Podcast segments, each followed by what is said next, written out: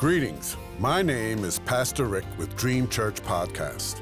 God has given me a yearly devotional on prayer from Genesis to Revelation, guiding you to read and to help you pray daily with a scripture reference, comment, and ending with prayer.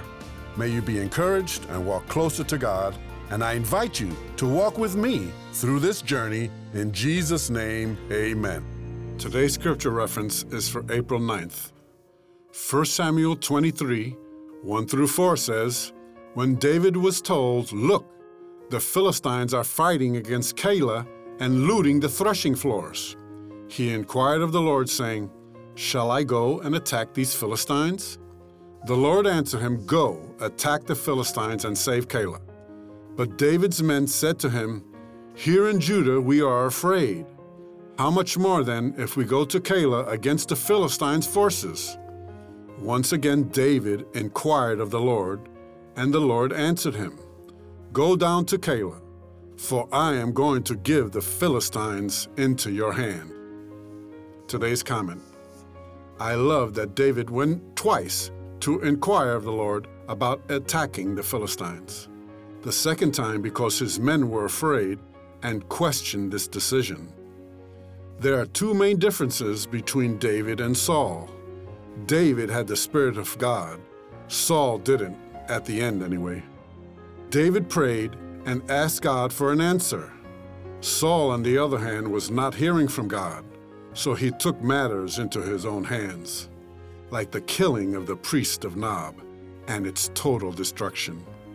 We should be able to trust the godly people around us, while those who have not the Spirit of God, we should be careful and wise in any relations with. 2 Corinthians 6:14 says, "Do not be yoked together with unbelievers."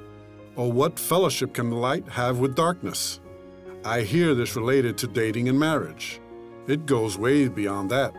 In business, family, school, and work, there are people who don't have the will of God in mind. They don't have the Spirit of God to lead them.